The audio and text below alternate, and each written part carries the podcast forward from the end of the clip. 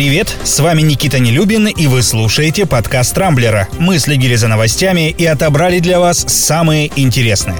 Стало известно, когда россияне наконец смогут отказаться от регулярного ношения масок и перчаток. Если верить вирусологам и иммунологам, опостылевшие средства индивидуальной защиты мы с вами окончательно снимем к концу весны.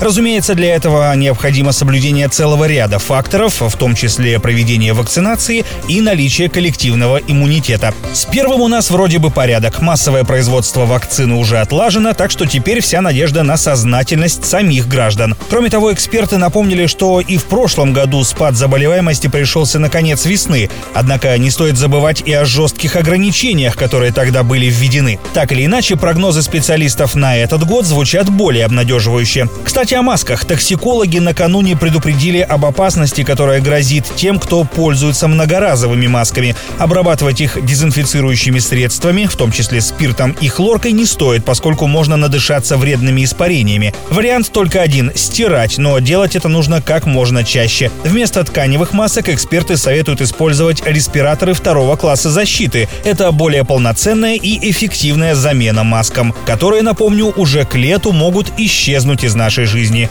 И, надеюсь, навсегда. Одним из главных ньюсмейкеров дня вчера стал основатель партии «Яблоко» Григорий Явлинский. На своем сайте он опубликовал большую статью, посвященную Алексею Навальному и тому, куда Россия может вырулить, если оппозиционер или его сторонники когда-нибудь придут к власти. Явлинский назвал Навального популистом и националистом, зацикленным на собственной личности, которому глубоко плевать на людей, выходящих на акции протеста в его поддержку.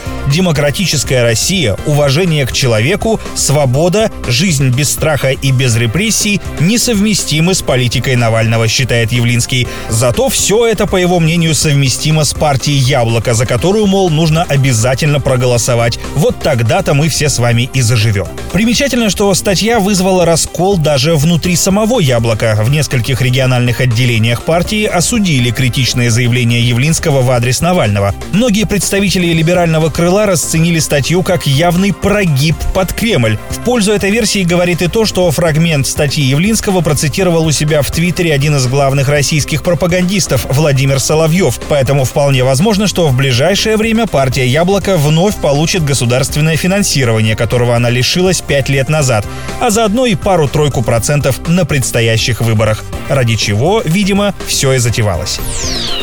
Еще одно громкое событие произошло в минувшие выходные в Дагестане. В одном из отделений Махачкалинского РОВД прямо в кабинете начальника угрозыска был застрелен бывший глава села Новокули Абакар Капланов. В убийстве подозревают двух братьев, сотрудников ОМОНа, каждый из которых выпустил в экс-чиновника по 18 пуль. Можно было бы предположить, что причиной столь жестокой расправы стала, ну, скажем, поруганная честь кого-то из родственников. На Кавказе за это могут объявить кровную месть. Однако, по данным следствия, следствия всему виной стал земельный конфликт. Братья якобы хотели построить в селе частный дом, но Капланов, пользуясь своим высоким положением, почему-то всячески препятствовал этому строительству. Обоих подозреваемых задержали, а дело взял на личный контроль в Рио главы Дагестана. Не знаю, как для вас, а лично для меня эта история еще одно подтверждение того, что Дагестан, как и другие регионы Северного Кавказа, это своего рода государство в государстве, где действуют собственные порядки и законы, не имеющие имеющие ничего общего с российскими.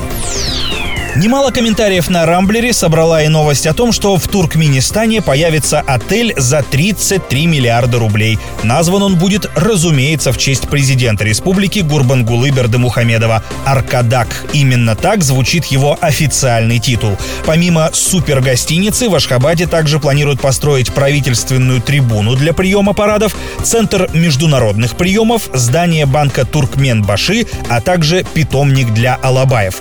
Узнать об этом журналист журналистам удалось, подсмотрев сюжет туркменского телевидения. Во время совещания президенту показывали слайды с объектами и их примерной стоимостью, причем в открытом доступе этой информации нигде не было. Только по примерным прикидкам общая смета грандиозного строительства составляет 1 миллиард 370 миллионов долларов. Это почти 103 миллиарда рублей.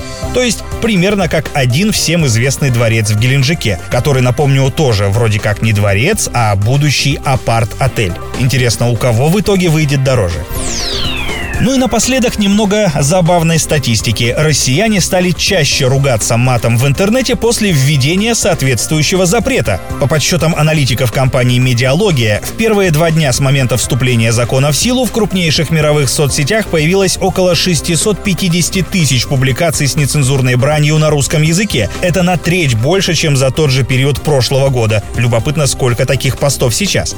Полагаю, ругаться активнее наших соотечественников побудила уже сама сама новость о запрете, не говоря уже и о других событиях, которые происходили в нашей стране за последние 7 дней. Напомню, пока что ответственности за мат для самих пользователей нет. Администраторов соцсетей лишь обязали удалять такой контент, а в Роскомнадзоре заявляют, что реализовать закон на практике получится не раньше марта.